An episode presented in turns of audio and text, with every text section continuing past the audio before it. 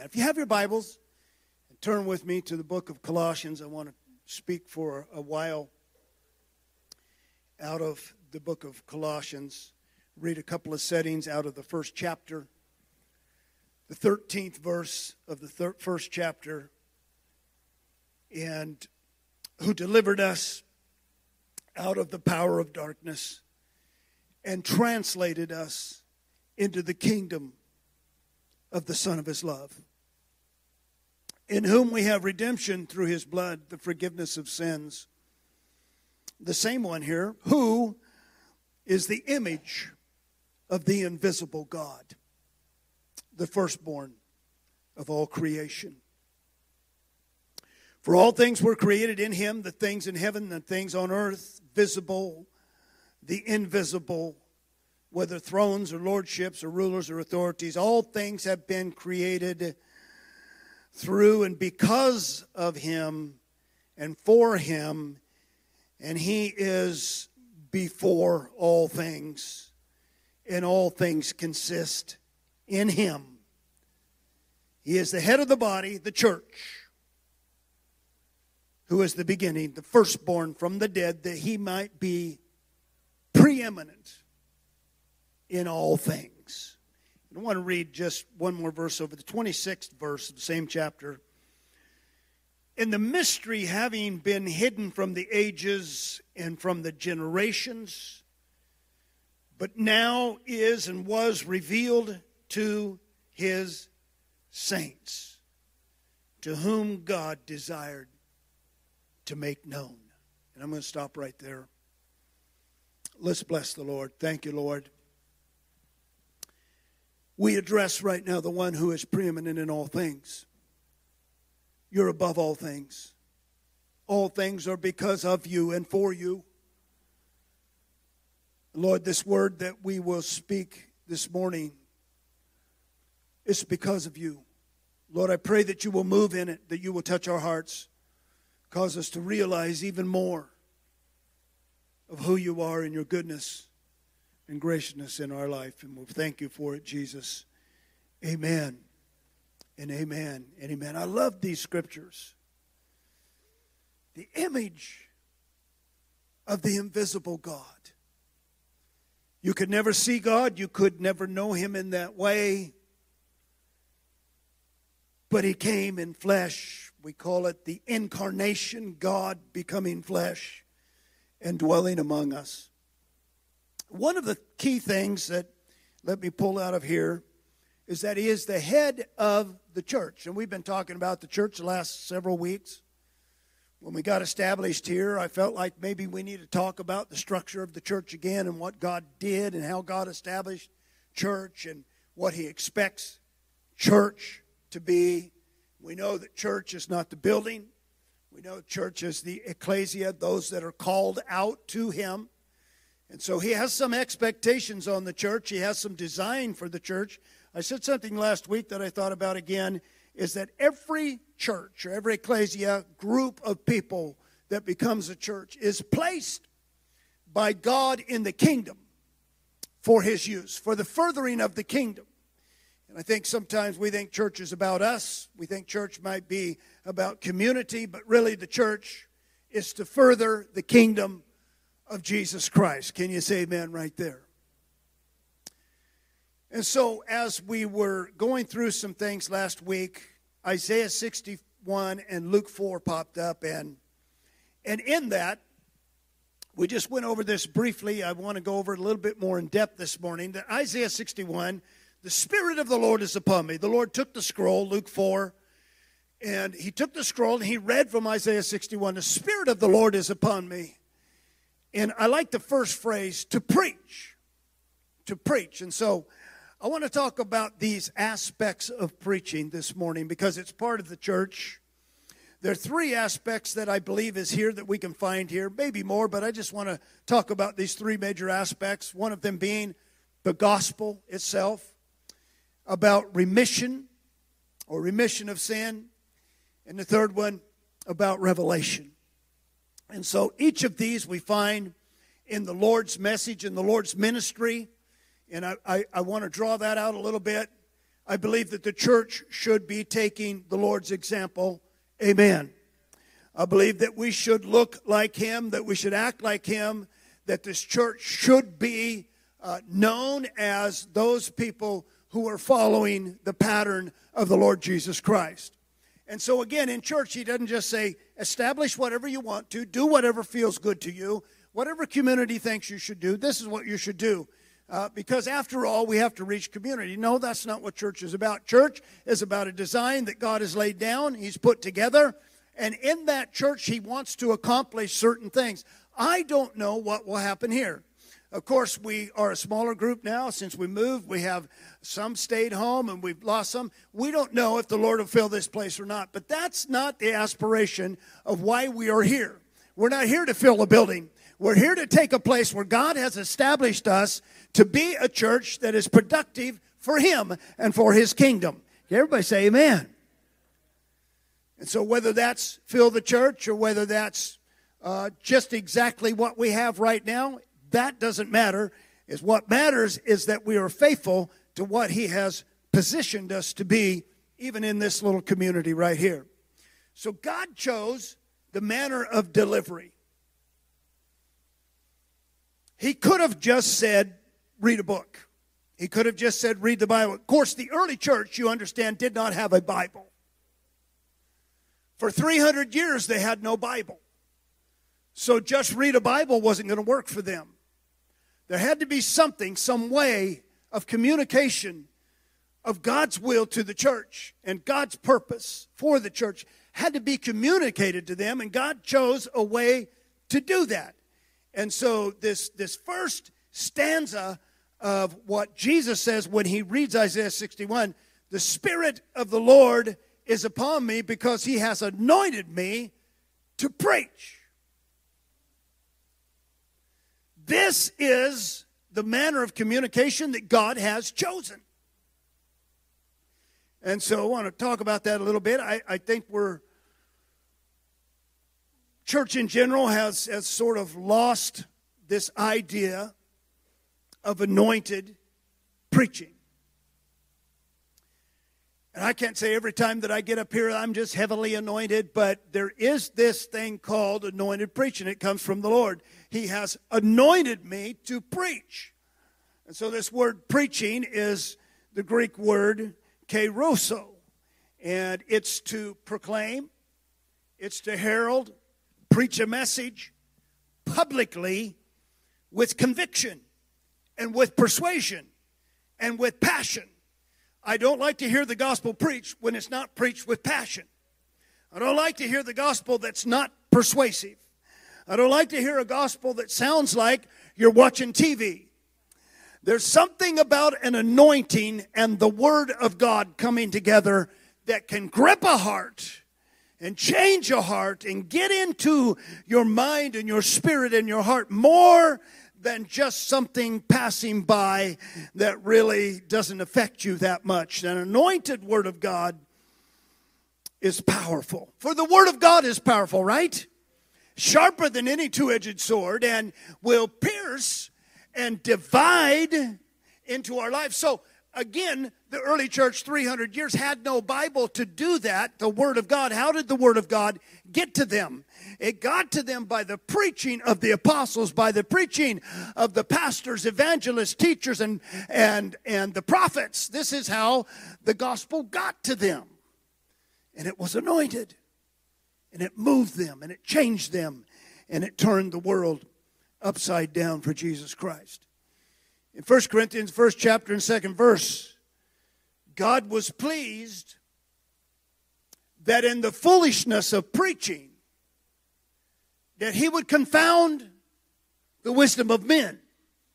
See, this is what he chose to do. And you could look at that and say, it's just silly that somebody gets a microphone, or maybe they don't even have a microphone. Maybe they're just standing in front of an audience and they're proclaiming the word of God under an anointing, under an unction, under something that's more than just just talking and and and and, and having you know just a group session. But there's this anointing about the word of God, and and I believe it goes all the way back. It goes God chose it.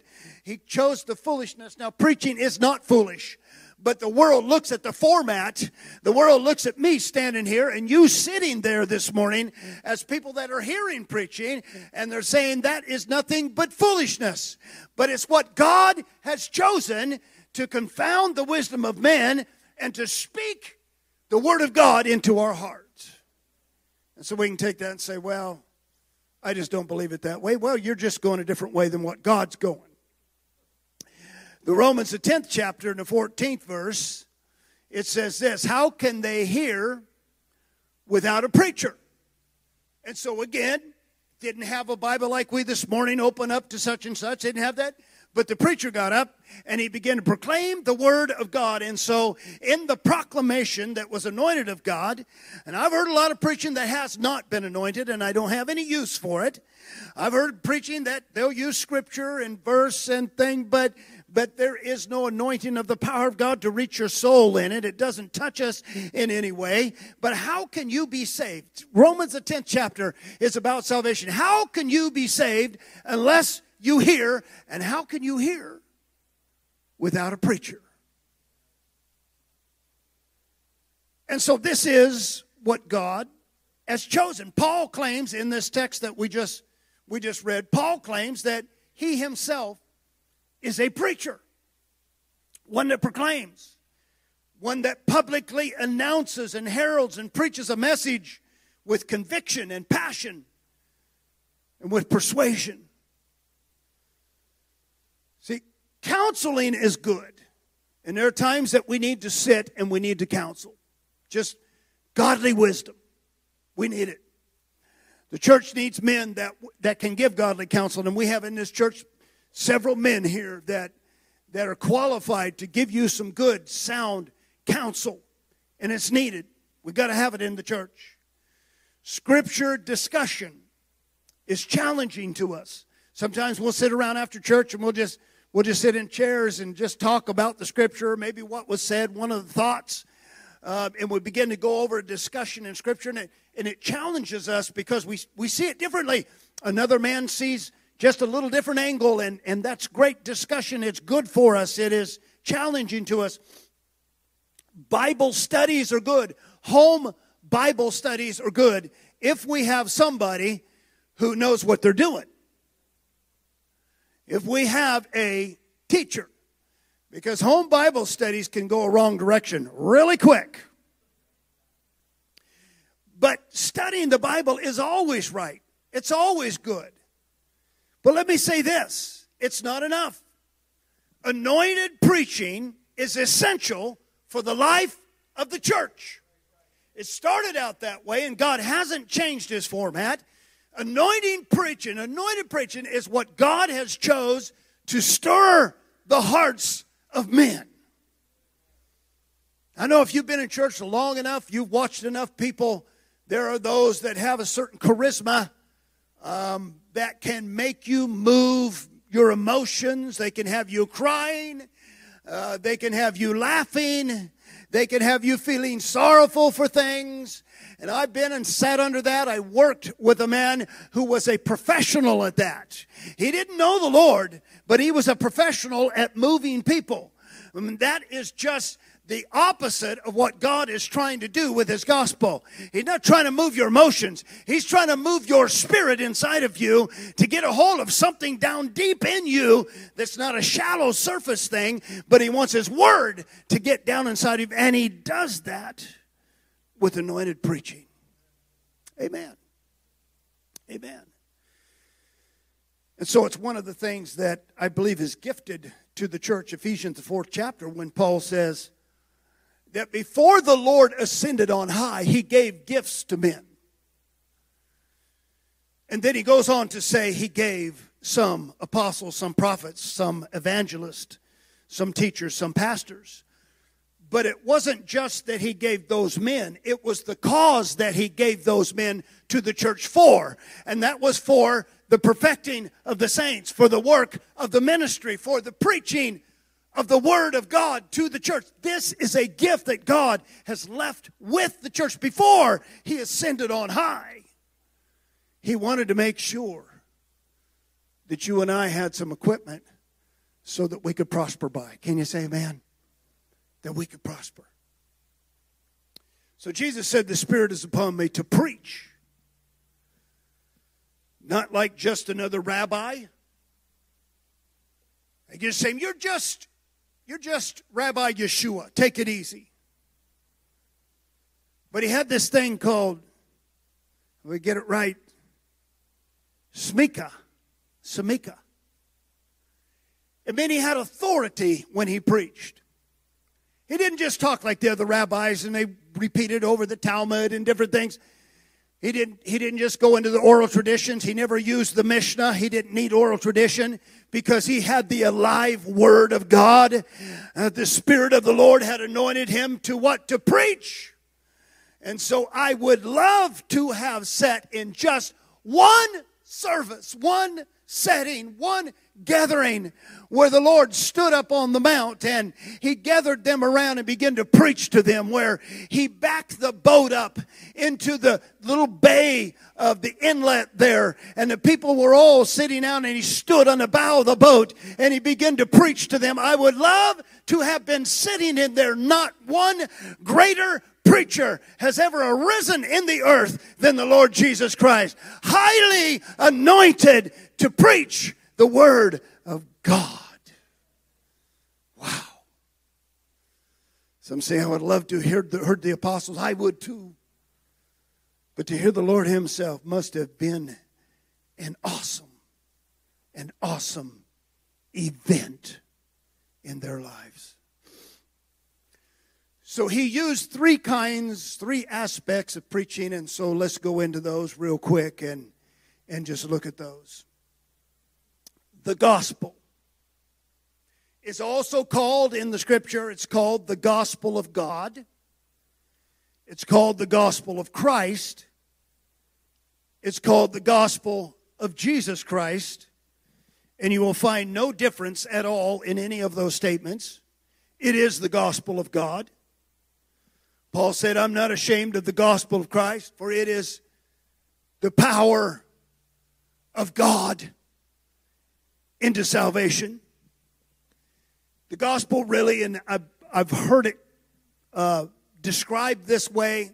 They even published a Bible that said good news. I don't know if this is years ago. I think I was very young. They came out with a Bible called Good News. That, that's what the word euangelion means.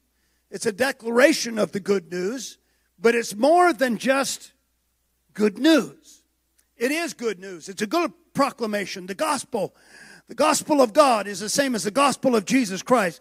What the Lord would preach was the same message that God had inspired the apostles to preach, the church to preach. It's the same gospel any way you look at it, but the gospel would be the narrative of those that are lost in sin, bound by the wicked one, without hope for recovery, with no hope, but are given an opportunity to receive mercy through the provision of God's incarnation into flesh, Jesus Christ. In other, in other words, you're hell bound. You are already going to destruction in your life. Every man left to himself will go to destruction. But the good news is this Jesus saves. The good news is you were lost. The good news is you were in the kingdom of darkness, but you have been translated from the kingdom of darkness into the kingdom of the dear son. And the point is, we have heard the joyful sound. We've heard the good news.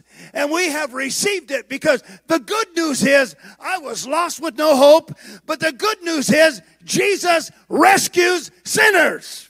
And you and I sit here this morning. We are new and fresh and healed and redeemed by the Lord because of that good news of the gospel. This is what Jesus preached. This is what the disciples preached. It is the power of God into salvation. There is no other way to salvation. There's just one name. There's just one sacrifice. There is just one gospel, and that's about our Lord and Savior Jesus Christ. Any other gospel isn't going to work according to this Bible. And I believe this word. Can you say amen? Other people believe other words, and that's up to them. But I believe this word, and my eternal destination is set in the fact that I was lost and that Jesus found me and set me free from the power of darkness. Can you say amen? This is the good news. The good news is, is that, that this gospel still has the power in it. 2,000 years ago, Paul said it's the power of God into salvation. But right now, today, if there was someone lost in this building and they heard this word and turned to the Lord Jesus Christ, there is salvation for you because it hasn't changed, it hasn't waned, it hasn't gone down. I mean, people have, and ideas have, and theories have, and doctrines have, but the gospel of Jesus Christ maintains the power of salvation. It is the only salvation for mankind. So Paul says later, beware of other people preaching what he called another gospel. Mm. I'm afraid that maybe because it's so easy to go on TV now and the internet, YouTube, you can watch all kinds of preaching, all kinds of religious stuff, calling itself the gospel. But the criteria of the gospel is not what you think the criteria of the gospel lays in these pages. Can you say amen? And so beware of a gospel that uses Jesus as a jump off point. I'm a little disturbed. We've seen some things recently. I've run into some things. I've been in church all my life. And I've run into some things in the last three weeks that I've never heard before. In Christian rank in holiness rank. I just never even heard it before. I thought I'd heard everything. Isn't that amazing? About the time you think you know it all, something else is going to come up. I really didn't know some of these things that they're talking about. But you take Jesus out of the gospel, and it will cease to exist. And you will replace it with a lot of other things. You might replace it with some really good ideas and theories and theological points. But I think that, that when you get there and you have lost the power of the one who makes this gospel go, the power of the one who actually does the saving, who does the delivering.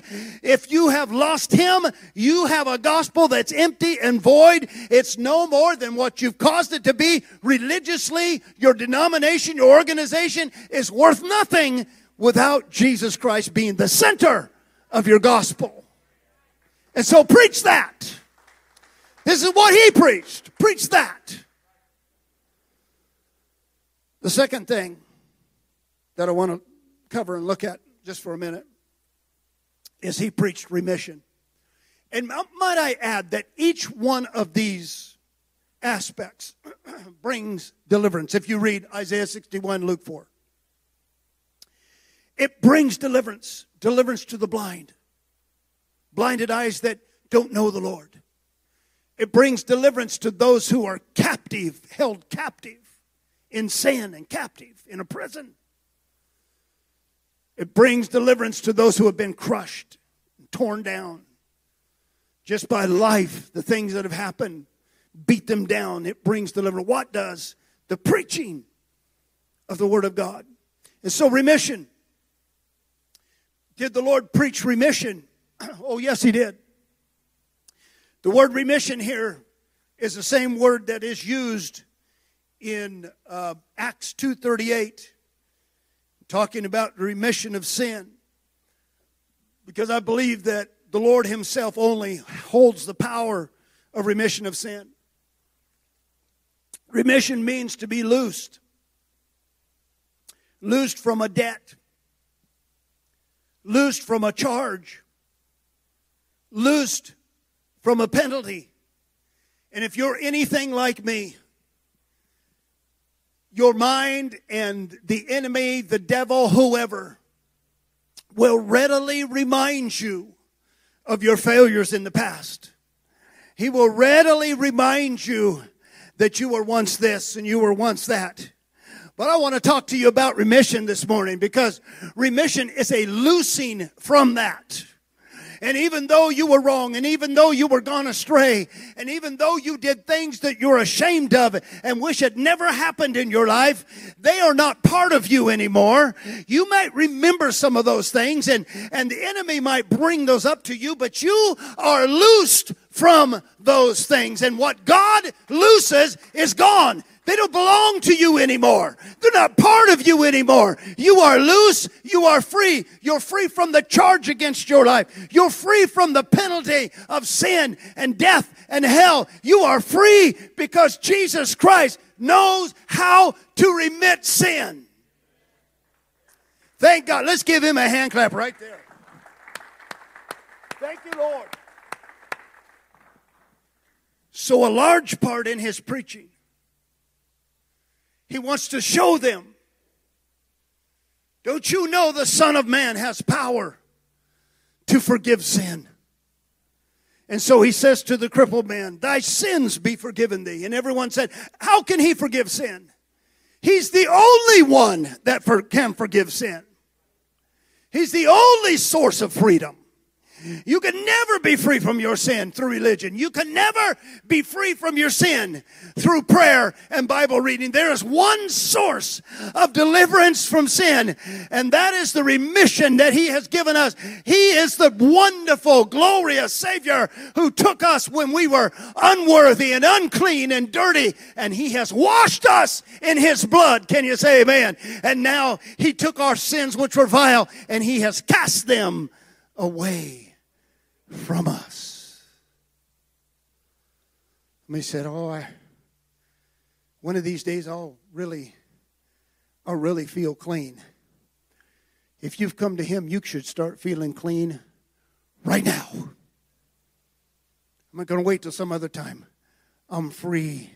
I'm clean in Jesus Christ right now. John 3:16, everybody knows John 3:16, 17. God loved the world in this manner that he gave the begotten Son, already begotten in the earth, gives that begotten Son to the cross, that whosoever believes in him should not perish, but can have eternal life. For God sent not a Son into the world to condemn the world, they were already condemned but that through him they may have this gift of life. See, the purpose of remission. Somebody said, Well, God loves people so much, He wouldn't destroy anybody. No, you're destroying yourself. He doesn't have to destroy. You destroy yourself. You send yourself to a wrong place. He has made provision that you and I can have remission and redemption in our life. Matthew 26, 27. In the last night, he takes the cup, and taking the cup, giving thanks, he gave to them, saying, Drink, drink it, drink of it, all of you. For this is my blood of the new covenant, which concerning many is poured out for the remission of sins. See, remission of sins and Yeshua's blood, the Lord Jesus, is inseparable. You can't have one without the other. You cannot have remission of sin without the blood of Jesus Christ. You cannot have the blood of Jesus Christ in your life, applied to your life, that your sins still have a hold. Because He remits them and He looses them from us. Oh, it's a wonderful work, power of our Lord Jesus Christ. So, how could we get rid of sin without Him? Can we can we get it through works? Well, maybe if I do enough Hail Marys, do enough beads, do enough disciplines in my life, turn over a new leaf enough times, then my sins will be gone. No, your sins will still be there. You've just taken a vacation from them. Come on, amen. You just took vacation. But when he looses, gone at last. Gone at last. My sins are gone at last. Oh, I had a, a bad, bad run, but my sins are now gone at last. They're not part of me anymore. They have been remitted from me. So, how do I get those sins remitted? By water? No, according to the Lord, his Last Supper, he said, My blood is the remission of sin. So, how do I get that? By by, by going into the baptismal tank. No, you go into the baptismal tank because you want to show yourself and the world around you that Jesus is now your Lord. Well, how do I get those sins remitted? Maybe I could get church membership. That'll do it. I go see the priest, and the priest can remit my sins for me. I would hate to put my eternal destination in the hands of a lying priest. Don't come to me to get your sins forgiven. I can't do it. I can pray with you, I can pray for you, but only He can remit your sin. It's what He preaches. Hebrews, the 9th chapter, 22nd verse says, Without the shedding of blood, there is no remission of sin. And so it's connected tightly together, the blood of Jesus Christ. And that's why in this church, we sing the blood songs. We, we keep it in place and we remember the Lord's Supper. We remember His death because it's all about His cleansing us by His blood. We are bought by the blood of God. We are bought. We are purchased. We are clean. We are free. Woman, I loose you means more than just your sickness is gone. I loose you from that spirit of infirmity. And I would say to you this morning, if you have been bound, if you are bound, there is one condition that you can get right, and that is to believe, that is to repent, and that is to accept and receive the work of Jesus Christ over your life, the blood of Jesus, the power of the cross, the power of salvation will set you free. Amen. So come on, church. Let's preach that. See, we've got a lot of stuff to preach besides the, the newest, latest social issue. Young preachers in this church, I want you to know something. We are not here to preach social issues, we're not here to address them. In passing, we might do so. That's not our topic. Our topic is Jesus Christ and Him crucified. And so we keep that because this is what He preached. This is what we will preach. Now I want to touch on the last one, Revelation. And oh my goodness, we have so much time left. I do that every Sunday because I just want you to just hang right in there until we're done. So, the topic of Revelation well, did the Lord preach Revelation? Now, so when we think of the word revelation, we maybe our mind drifts over to the last book of the New Testament, right? The book of Revelation. Uh, actually, that Greek word is apocalypsis, which really is not where I'm going. Revelation. Revelation is a it's a weighty thing. I think in prophecy, a lot of people wait for revelation of, of the Lord in prophecy. Um, and that's why you can be a no name preacher and start prophesying, and people come out of the woodwork. I don't care if you're right or not. In fact, if you're wrong on a lot of your prophecies, it's better. Just give you a clear example. You know, we've said it before. We had a man who preached in our pulpit, not here, but in Anderson that he was, you know, had a church probably about this size for many, many years. But he slipped into prophecy.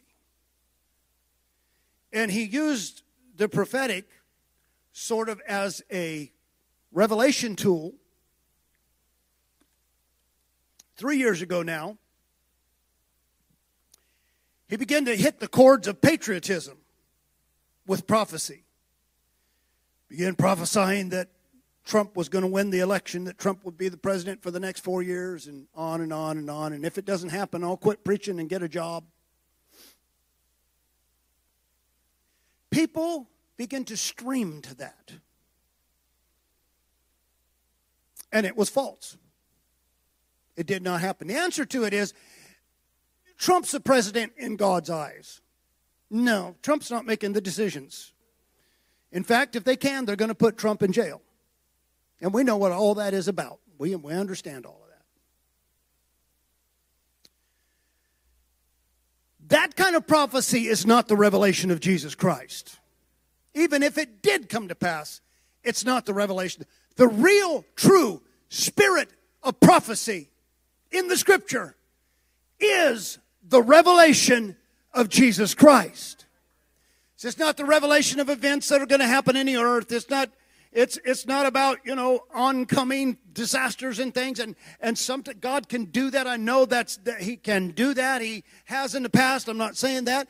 But that is not the revelation of Jesus Christ. That might be a warning to somebody. That might be something, you know, that we need to understand what's happening around. But that's not the revelation of Jesus Christ. Let me tell you about the revelation of Jesus Christ. It is about Him. It's through Him. It's in Him. It's by Him. What we read this morning was Paul under the anointing of the power of the Holy Spirit of God begin to reveal to us something about Him. He is the image of the invisible God. He is the first. He is the protos. He is the, the, the firstborn firstborn. He's the firstborn among the church. He's the firstborn among the dead. He is the firstborn among the kingdom. And of him there is many brethren. Of him there is this gospel. Of him there is this church that he is the head of. And so Paul begins to pour out a revelation of Jesus Christ. Not just talking about some churchy stuff. He's talking about revealing Christ to the church. So many, many, many years ago, the Lord began to deal with me. And I guess if I look at what I do and what I've done, I've tried to reveal Jesus. Because I know something. If He gets in your life, you're going to be okay. If church gets in your life, you're going to be this up one day, down the next. Jumping for joy one day, ready to commit suicide the next. But if you get Jesus in your life, your whole world is going to change. Oh, thank you, Lord. Can you say amen to the Lord right there? And so we preach Jesus. So, did the Lord preach revelation about himself? I have to say yes.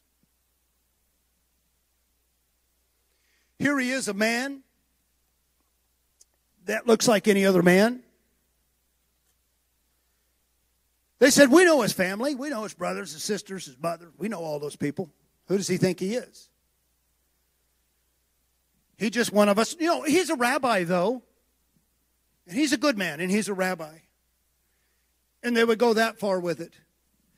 But Jesus began to declare himself. And I'm sorry, in the King James Bible, you're not going to see this very much. But he says over and over and over I am. And see, that's not just some churchy thing. The other rabbis are not saying this. But when he says I am, it connects him to Moses in a fiery bush on the backside of a desert. Who do you say? Who are you, God? I am that I am.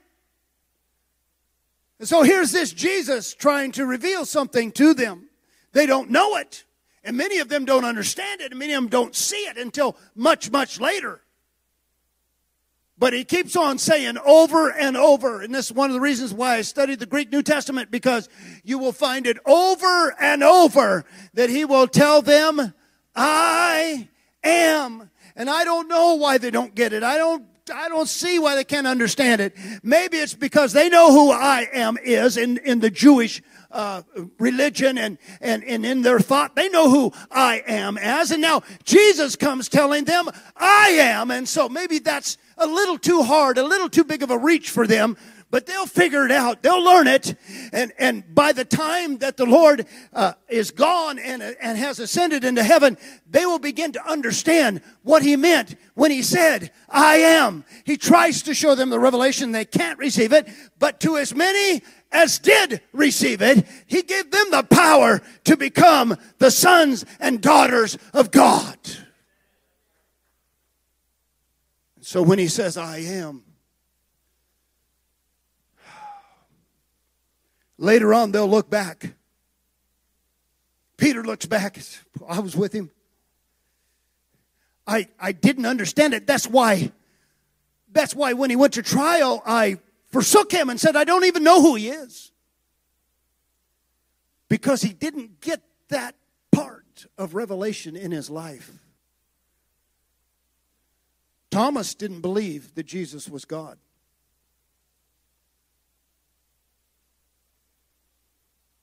He said, I won't believe he rose from the dead until I see it. Right? He didn't believe Jesus was God. If he had believed that Jesus was I am, there would have been no question about him coming out of the grave. He wouldn't have had a single question. They'd have said, Hey, you missed the meeting the other night. The Lord was there. And he said, Oh, no. What did I do? No, he said, I don't believe you. He didn't, he didn't know that Jesus was I am. He didn't know it. But when the Lord appears and Thomas was there the next time, and the Lord says, Thomas, come and see. Come and see my hands. See the scars. Feel my side. Thomas just fell down and he said an amazing thing. My Lord, which they called him Lord, they understood him as Lord. They just didn't understand him as God. But he said to Jesus, My Lord and my God. See, finally got the revelation of who Jesus is. He's not a sandal wearing, robe wearing, um, just another rabbi walking down the road. He is the I am. But you're not going to see that casually. What you're going to see is a man that looks like any other man and acts like any and talks like any other man in in in, in just the, the, the regular day by day routine. And and so they need an identifier to even go arrest him because he looks like a common man. But when he speaks when he says to them and they come out to get him and they said we're looking for Jesus of Nazareth and he said I am. And they fell back on the ground. Don't you think that would be enough They just don't understand Revelation. And I'm sorry, the modern day church does not understand the revelation of Jesus Christ and does not want the revelation of Jesus Christ. Self help, oh, give us all the self help. Give us all the feel good stuff. Give us all the little pampering. I mean, quote to us verses that make us feel better. Don't give us the revelation of Jesus Christ, but that's the opposite of what we need to do.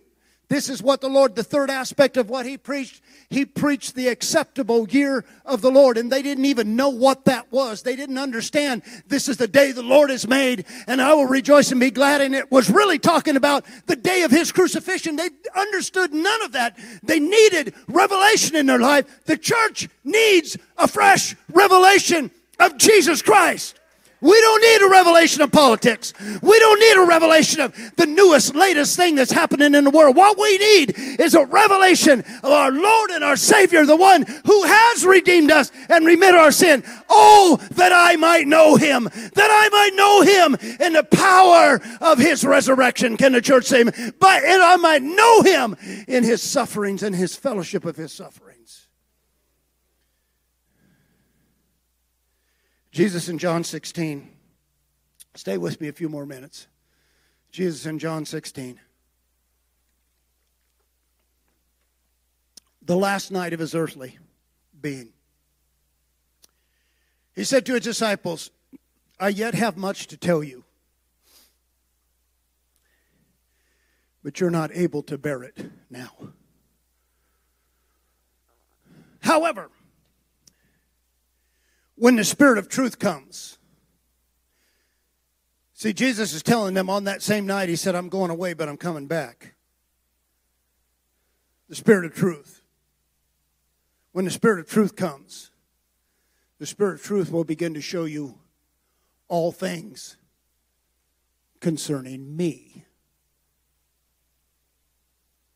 So I want to be careful right here. I was raised in the opposite of what I'm going to say right now. When the church gets to the place that it goes off in Holy Ghost, now, now watch it. I'm just using a terminology here Holy Ghost. I don't like that word ghost. That's not scriptural. It's, it is spirit. But when the church turns the corner and takes off in Holy Ghost and ends up over here somewhere, and that Holy Ghost is not revealing Christ, got the wrong ghost.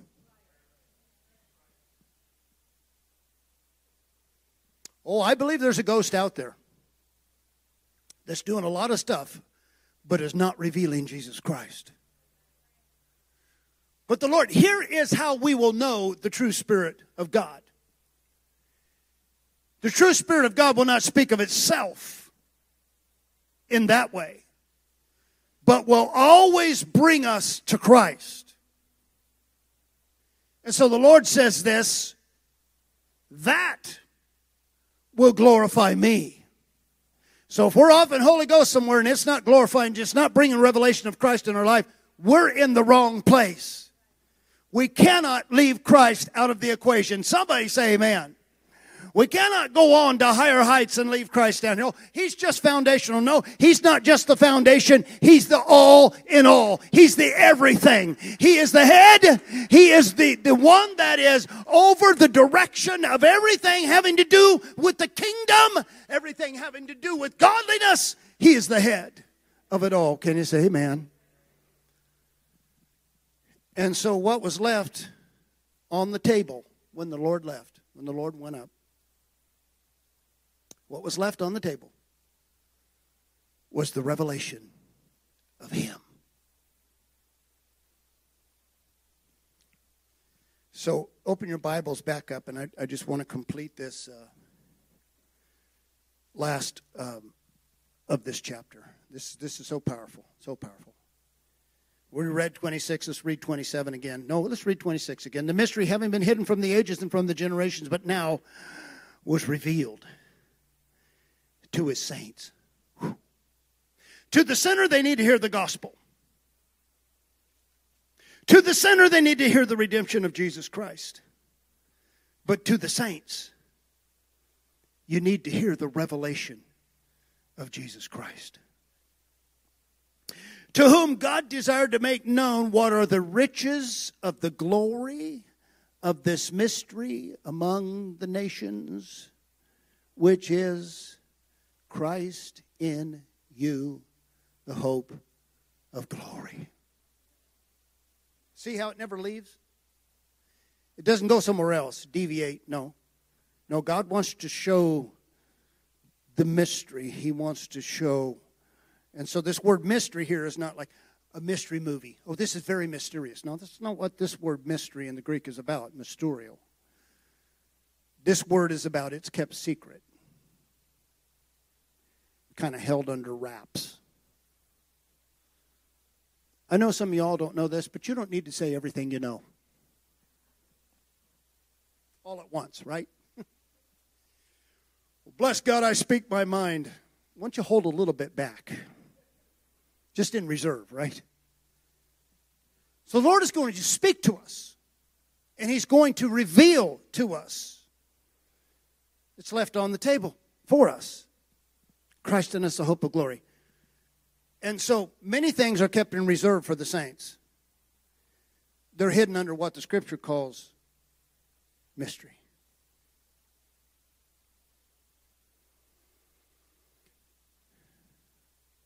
If he revealed all things to us at once, we would stop pursuing him. Talk to the saints right now we'd quit pursuing him and we would start take it up with something else. If he just poured out everything that he was, That's why he tells the disciples, he said, I've got many things to tell you, but you can't bear it right now. And let me tell you, church, he has many things to tell us, but you can't bear them all right now. You can't get the whole plethora of everything that he is in Revelation. God is going to build us piece by piece, brick by brick, thought by thought, precept by precept, concept by concept. He's not going to give it to you all in one Sunday. I know we've tried to do that in our evangelistic approach, is give everything that God has in one Sunday, but it's not going to happen to the church.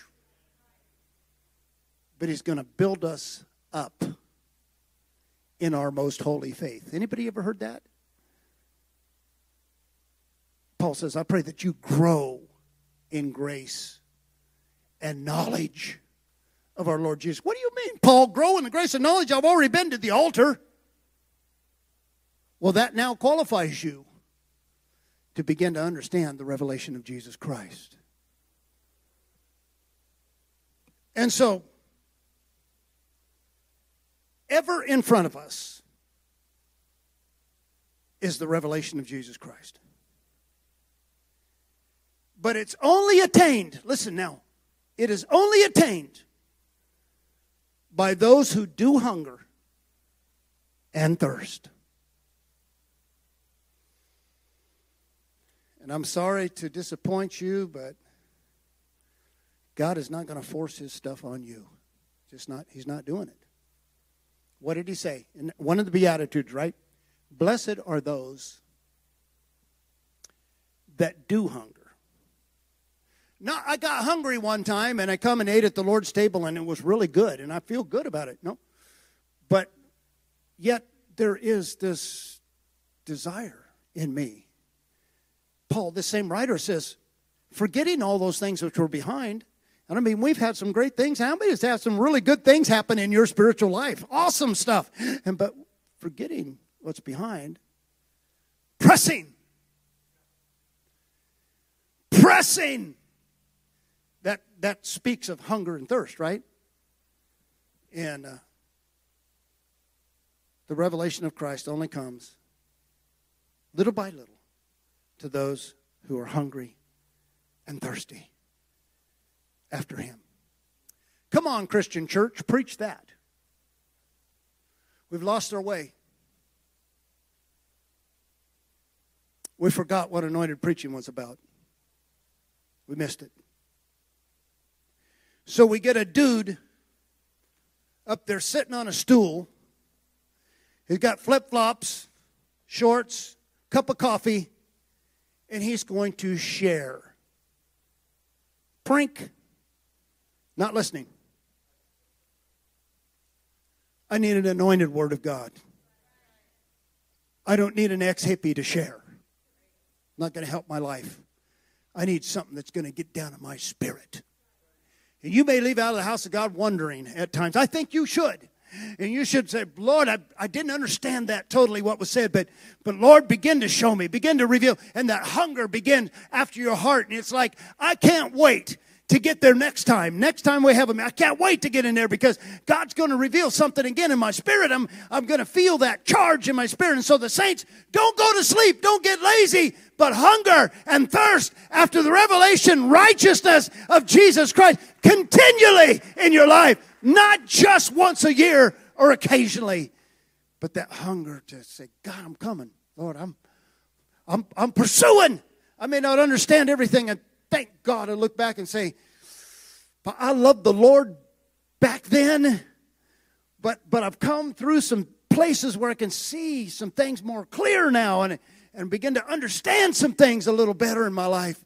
And I thank you, Lord, for it. Can you say amen? And so Paul's just going to finish with this, and I'm going to finish with it too. We're both going to finish. Somebody put a period after the end of, end of this next verse, and, and so that's where I'm going to stop too. But Here's Paul, whom we announce this Christ, warning every man and teaching every man in all wisdom, that we may present every man full grown in Christ Jesus.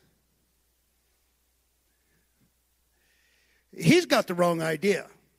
He should have been preaching to see how much money he could get, to see if he could get another yacht a summer house.